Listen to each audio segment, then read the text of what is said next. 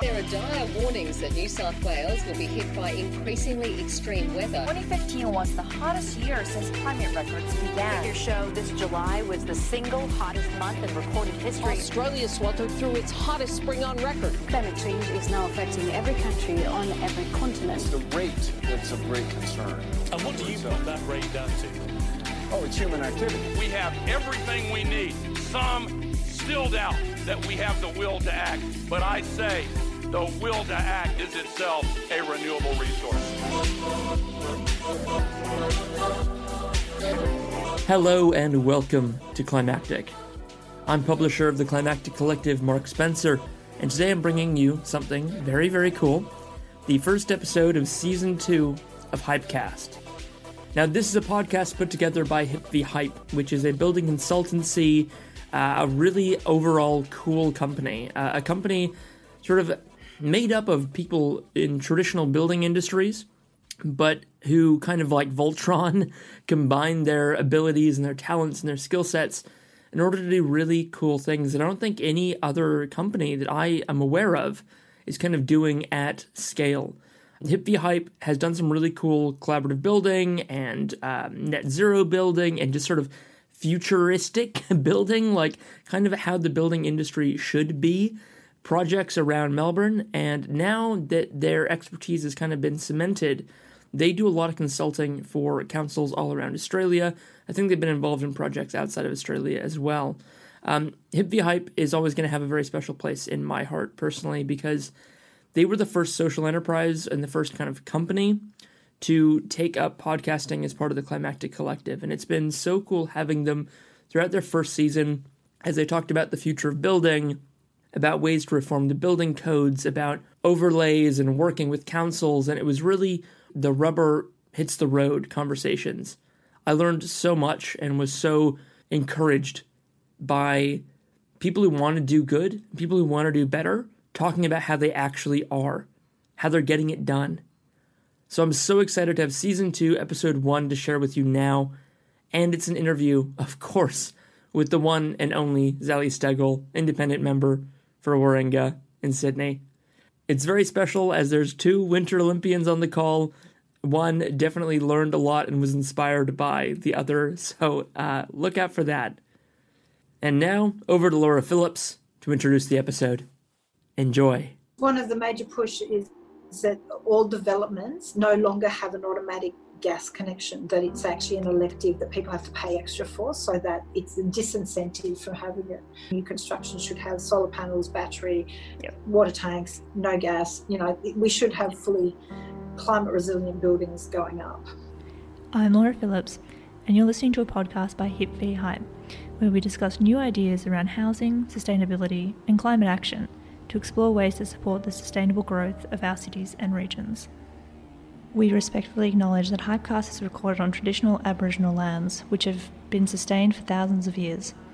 We honour their ongoing connection to these lands and seek to respectfully acknowledge the traditional custodians. Ever since Zali Steggall won the Sydney seat of Warringah as an independent candidate in the 2019 election, she has been a force for change in our federal parliament.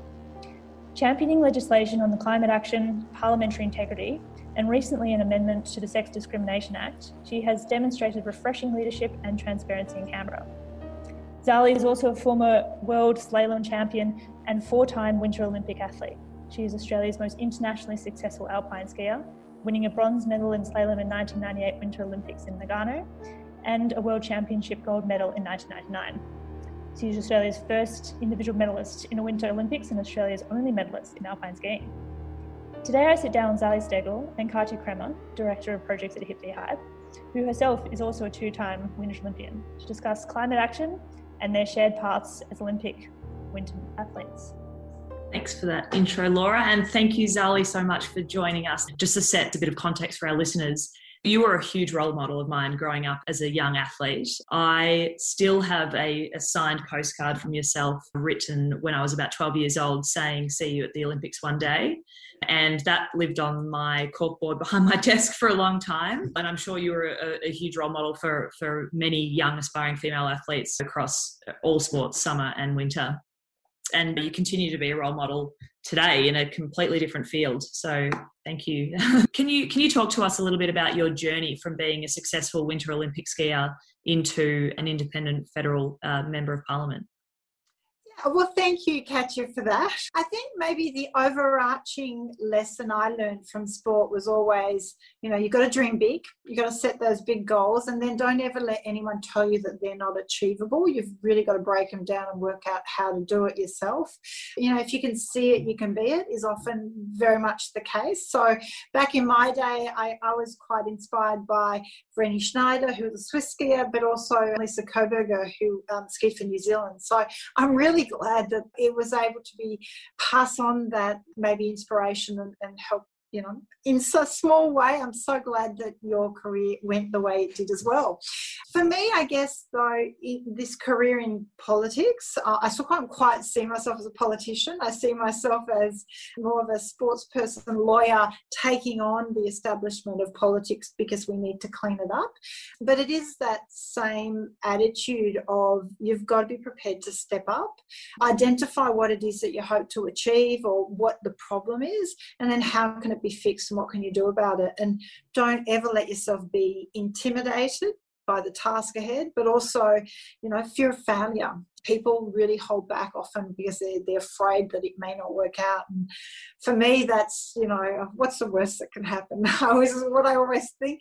And I think that comes from the years of skiing. You had, especially between Olympic Games, you have 50 seconds on a slalom course and four years to train for it. So uh, it's a long time to wait to get it right. And I didn't always get it right you know, but I was lucky enough that on a couple of days it all came together. And to me, that just really showed that working hard, perseverance, having a plan, and really backing yourself is important. And, and I think in politics, that's the key part, especially independent politics. You mm. have to back yourself, you have to trust in your own ability your team around you but don't let the negative voices and trolls you know get to you for me that negative side of politics the really critical side of politics it's a bit more like water off a duck's back. I'm not really fussed with all those kind of negative voices out there. It's interesting that you say 50 seconds between four year cycles. It's quite amazing, isn't it? It's, it really is a pressure cooker. And I guess what I learned through that experience, my event was slightly longer, about a minute 20 ski cross. Um, and if you're lucky enough, you got to do repetitive uh, rounds. It really is about kind of how do you harness that energy and funnel it into something. And I can imagine there's a lot of synergy there between that four year cycle and funneling some, that energy into 50 seconds and what you're doing now. Um, it's I, also, you know, seeing the positives and also worry about what you can control. There's a lot of things that are beyond your control, and a lot of people get caught up in that. For me, it was always about focus on what you can control, do what you can control to 110% of your ability, and the rest will take care of itself. I have this experience. I, I, first started traveling overseas when I was about uh, 12 years old, and I had this Slovakian ski coach who was an ex slalom skier, actually, Ivan Pachak. and we were in Hintertux, where I'm sure you've been in Austria on a on an early training camp. It would have been uh, late October, so pre-winter, and it was it was one of my first or trips to Europe actually. And we were traveling up the gondola and Ivan was telling me that back in his day when he was training the the glacier would start right down at the base of the gondola. And we were heading up this gondola. It's about a 20 minute gondola ride. And when we got to the top the glacier still hadn't started. So we could I guess I could really see the the retreat of this glacier over 20 years. It would, would be less than 20 years and for me that was a really tangible connection to the to, to climate change and how that impacted on on my day-to-day life and hearing that experience of my coach Ivan and just how the mountains had transformed over such a short period of time. So I'm interested, was there a particular moment in your earlier career as a skier that prompted you to pursue climate action? Look, as a skier, I was always, I was definitely aware of it. If you think back, I mean, it's you know, it's been evolving over the years, and the facts and the science have come to the fore more of recent of recent date. But I do distinctly remember being on glaciers in Switzerland and Austria, where it was receding, the number of hot days were increasing, and, and, and it really was a major concern. And you had stories in the news about discoveries on the glaciers because so much of it was melting. But for me, it's been been a growing concern that we have so much science and so much facts and experts in their field who spend their life studying these issues, who are coming out with really sound advice and really, you know, very important warnings for us as a society. And I've I found it more and more just frustrating that personal gain, I think greed and corruption getting in the way of accepting those facts and actually acting upon them. Uh, and to draw an, an analogy to being a, as an athlete, you know, if you lose a race or you're you're not getting the best performance. And your coach and the people that have observed you tell you hey you really need to tweak this. You know maybe it's your equipment maybe it's your technique or your line down the course. Whatever it is feedback is really good and pivoting and adapting your performance is really important so that you can become better and, and win the next race. And the frustrating thing i have with australian politics is it's very entrenched and they're unable to really review their position take on board new facts and evidence that we have, and that is around climate change, it is just compelling, and actually move forward to be more efficient, to be, be better at this. Instead, it's this entrenched position in insistence on continuing to be political about it, make it a very adversarial situation around this issue. It's been positioned as a question of belief in climate change. This is not a question of faith or belief. This is science. These are facts. You, you know, they, they, it's not a question. The question is then how do you move forward? What are the things you can do? And there are really clear examples around the world of what policies and legislations can make a difference. And that's what I'm really trying to bring to the Parliament is I would argue, a very sensible, uh, pragmatic approach of how do we bring everyone on board of Australian society for practical solutions for where we can take care of communities, bring everyone on board, and transition to what we need to do, which is low emission technologies. Now, it just it is baffling sometimes to listen to the debate and hear still so many people having being unable to progress to the facts and to the science and to the warnings that we need to take care of it's interesting you say that about getting communities on board. Jeremy Jones, who I'm sure you're um, familiar with, the founder of Protect Our Winters, has a really kind of citizen led approach and he's seeking athletes or, or people who are involved, I guess, in winter sports to really come together and pursue action together. And we as a business talk a lot about spending more time in nature to better understand what we're seeking to protect he's got this classic quote to inspire people to get outside you've got to first get out into nature to fall in love with nature to then want to want to protect it. It's clear that the, the time that you spent in the mountains has had a strong impact on what you're doing today. Does it continue to inspire you getting out into nature and having that tangible relatable experience with the environment? And is it something that you try to encourage others to do Absolutely. I think, look, there's nothing more magical than being on the mountains. You know, crisp early morning, sunrise over snow peaks is really phenomenal. And I think it's a very grounding experience where you really sort of get back to basics and you take a deep breath and you, you pause for a moment because we all live such hectic lives where you're cramming as much in as you possibly can. And, and I think it is important sometimes to step out and take a moment to actually enjoy the environment you're in. Now, Northern Beaches, Sydney, I think we're incredibly privileged. This is an area that is so beautiful and we have so much available to us. But it, it counts for nothing if we don't appreciate it and we don't conserve it and take care of it. So mm. we do have to get out there. So my I've gotten a bit older. So my hobby, my my passion now is actually trail running because it allows me to get out into the bush and I've done some trail runs in the mountains in Europe and here in Australia a lot.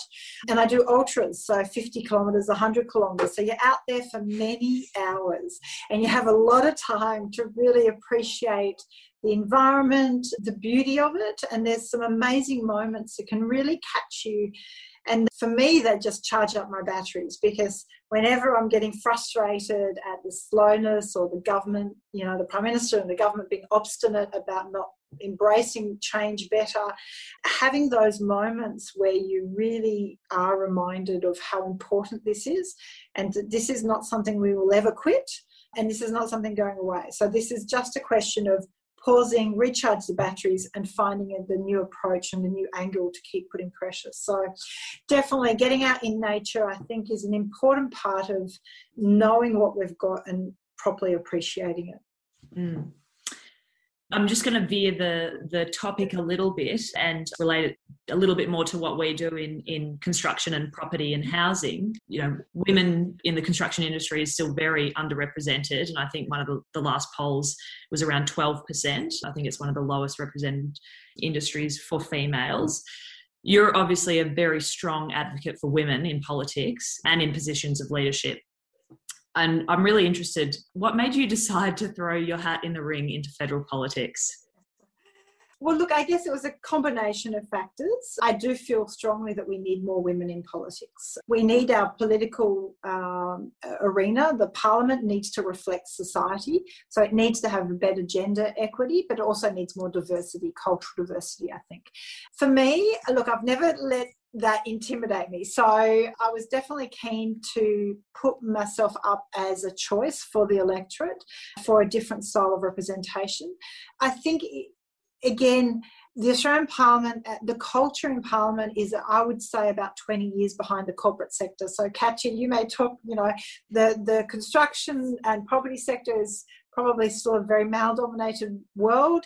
Look, the legal fraternity was a fairly male dominated as well, but I would say most of the commercial sector has a adapted and adjusted mm. in ways that the political arena hasn't. There is still in Canberra a culture of, uh, I would say it's a toxic masculinity in the sense that there's an enti- there's an air of entitlement and pe- you know people behaving in ways where they feel untouchable, um, and that's got to change. We absolutely have to call that out. There's also been a really interesting uh, thing that I've really come to appreciate is this idea that what goes on in, on tour stays on tours. Now, athletes are familiar with that because the idea that you're on the road, you may not behave on the road as you would at home, and so you know should leniency be shown by the media about those events. And what's happened in Canberra is this bubble situation where people have been aware of, of members of parliament and staff behaving badly for a long time, but they have not told that story. There has been this attitude of don't ask, don't tell, and there's been an attitude of what goes on tour stays on tour. And that's got to stop because you're not going to clean the place up. You're not going to improve the standards if you keep it behind closed doors. So, a big goal of mine, and I'm probably not making any friends in Canberra this way, but is to pull back the curtain. We need people around Australia that are working hard, that are complying with rules, that are, you know, doing working within industries that are progressing need to know what is going on in parliament and what is mm. going on amongst the people that are making the very laws that control everyone else's lives and yet are behaving in ways that are disrespectful of those very same laws. So that's got to change. I do believe numbers makes a difference. So more women you have, the more you balance out the conversation. I think women bring something different to the table, uh, are more willing to look at different positions on issues. It's not so polarized and more willing to come collaboratively to the table to find solutions rather than just the partisan side of politics. So, numbers is important, but we need women in chief advisor roles, we need women in chief of staff, we need women MPs, we need heads of departments, we need across all levels of government and decision making. Building upon that, Zalia, so much of what you've mentioned, I think, speaks really well to this position of entrenchment and you've characterized the politics of, of climate change as, as being quite you know obstinate unable to review position in the mm. face of compelling evidence as you say. Do you think there's an air of that changing particularly in in relation to climate change? Obviously you know yourself and other independents are certainly kind of trying to to provide a different type of representation, one that really focuses on transparency and science based evidence? I think it is changing because people have more ability to be informed. So traditionally, you relied on traditional media. Media is very ownership is very polarized in Australia, and so the major parties had an advantage in terms of controlling the message and what information was available to the public when they vote every three years. What we have now is access to information has multiplied in the last five years through social media in a way that is just phenomenal.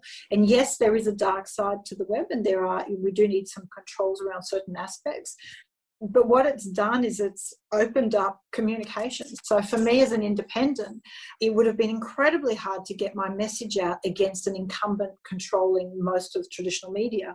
But you're able with social media to, to communicate directly to the electorate and inform them on really important issues. So I think it's changing. And what we've seen is that every election, the primary vote of the major parties keeps dropping, which means people are not automatically identifying with major parties and are being more uh, selective. They are looking at issues, they're more informed, and they're able to really choose more wisely. And so then the more we can offer choice, so more good candidates uh, step forward. And I would strongly encourage professional women out there to consider a career in politics.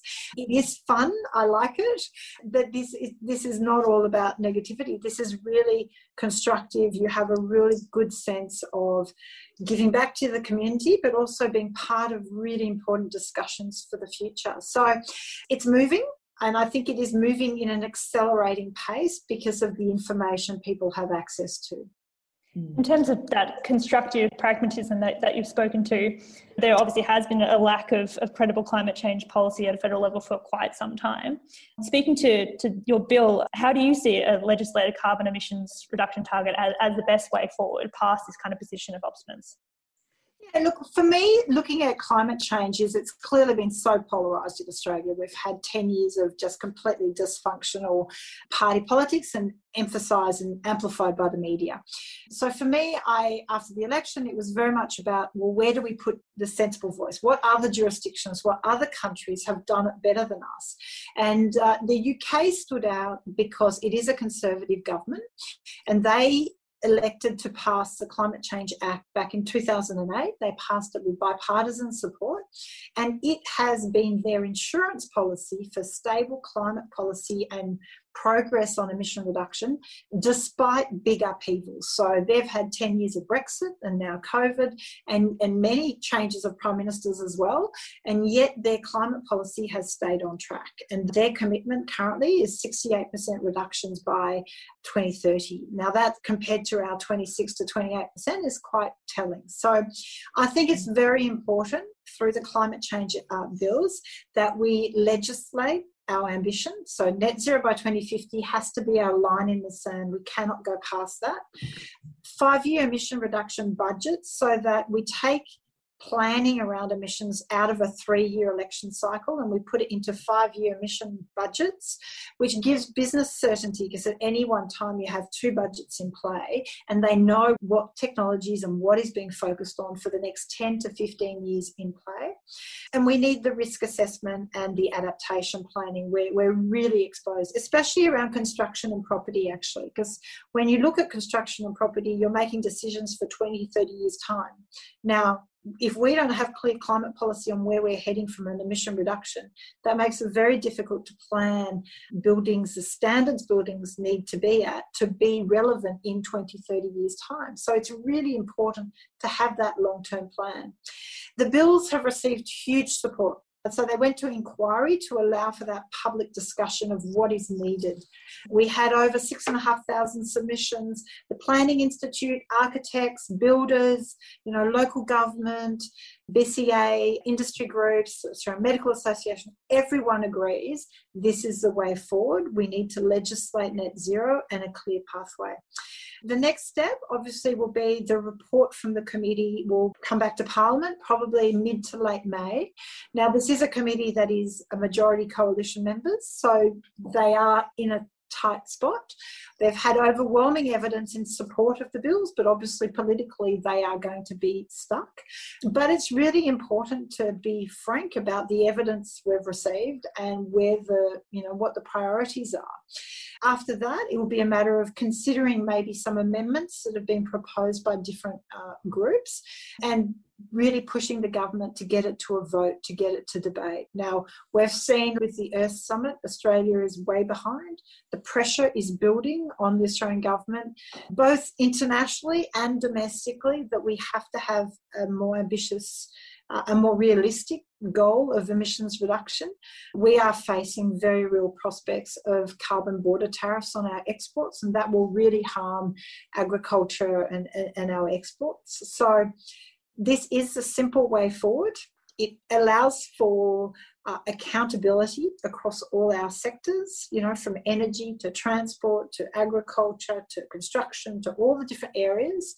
It allows for us to balance out the sectors that will be able to move faster than others and plan it in a equitable way. So we need to do it equitably in terms of generations. We can't leave this to the next generation to fix. We have to do it now we have to do it fiscally responsibly. It is cheaper to do it now than it is to do it in 20 years' time, and the cost of impacts is escalating. And we need to do it in a planned way so that communities can adapt. We have communities that are going to have major transition around their employment sector, and they need to have a plan of knowing what in the next five to 10 years the opportunities and transition looks like for their community. So that's what the bill does. It puts that blueprint in. So I think one witness described it as a North Star. So there you go. And so I will continue to engage with the government about putting in place the plan that everyone is calling for as you say, it's pretty comprehensive, and everyone is obviously um, going to be vulnerable to the effects of climate change and to a certain degree be affected by this major transition that will happen. So, how can listeners of this podcast support the progress of the climate change bill within their own electorates? Look, really important that you raise it with your MP. Uh, if there's one thing I've learned is that MPs care about being re-elected. They care about their job. They're selfish. So really go and talk about it with your MP. Ask, you know, and dig deeper than the initial response. So I've, I've had many people share with me the standard responses they get from their MPs where they're raising really bogus excuses for why not and they give you the party line and just the, the absolute rubbish.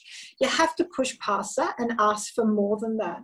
And put them on notice that if they can't provide a better answer or engage individually on this issue, talk about it with your friends, talk about it with your family. For every one person that speaks to five people, if those five people speak to another five, you create a movement and you really do change things.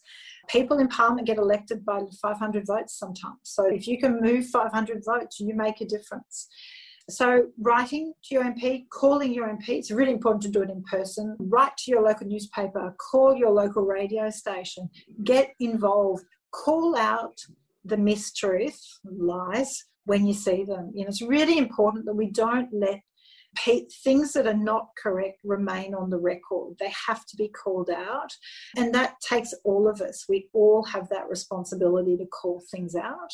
Obviously, you can go to climateactnow.com.au, the website for the bill, to try and gather support around the country. And we've had great um, great support from every electorate in Australia is behind it. Get involved in your local politics Go and put pressure on your local government, put pressure on your state government member, and mm-hmm. then your federal member. Again, they are only in the job to represent you. So make sure they're doing that. What can you do around climate change? Yeah. The UN have found two thirds of global emissions are consumer driven. Two thirds, 60% of global emissions are consumer driven. So, whether that's through your vote or through your finance, who do you bank with? What's their policy? What cars do you drive? Do you offset? You know, not everyone's in a position to change what they have, but through organizations like Greenfleet, you can offset your impact of your vehicle, your household, your car for not ridiculous amounts of money. Your choices, plastics, all the choices we make in our day to day life matter. Mm, it's a good reminder. Well, thank you so much, Zali. We've really appreciated um, your time today. And thank you so much for your frank and fearless leadership, push for transparency. We're very lucky to have you. Thank you very much. Thank you for listening to this episode of Hypecast. If you're listening in on Apple Podcasts, please subscribe and take a moment to leave a review. The Climactic Collective.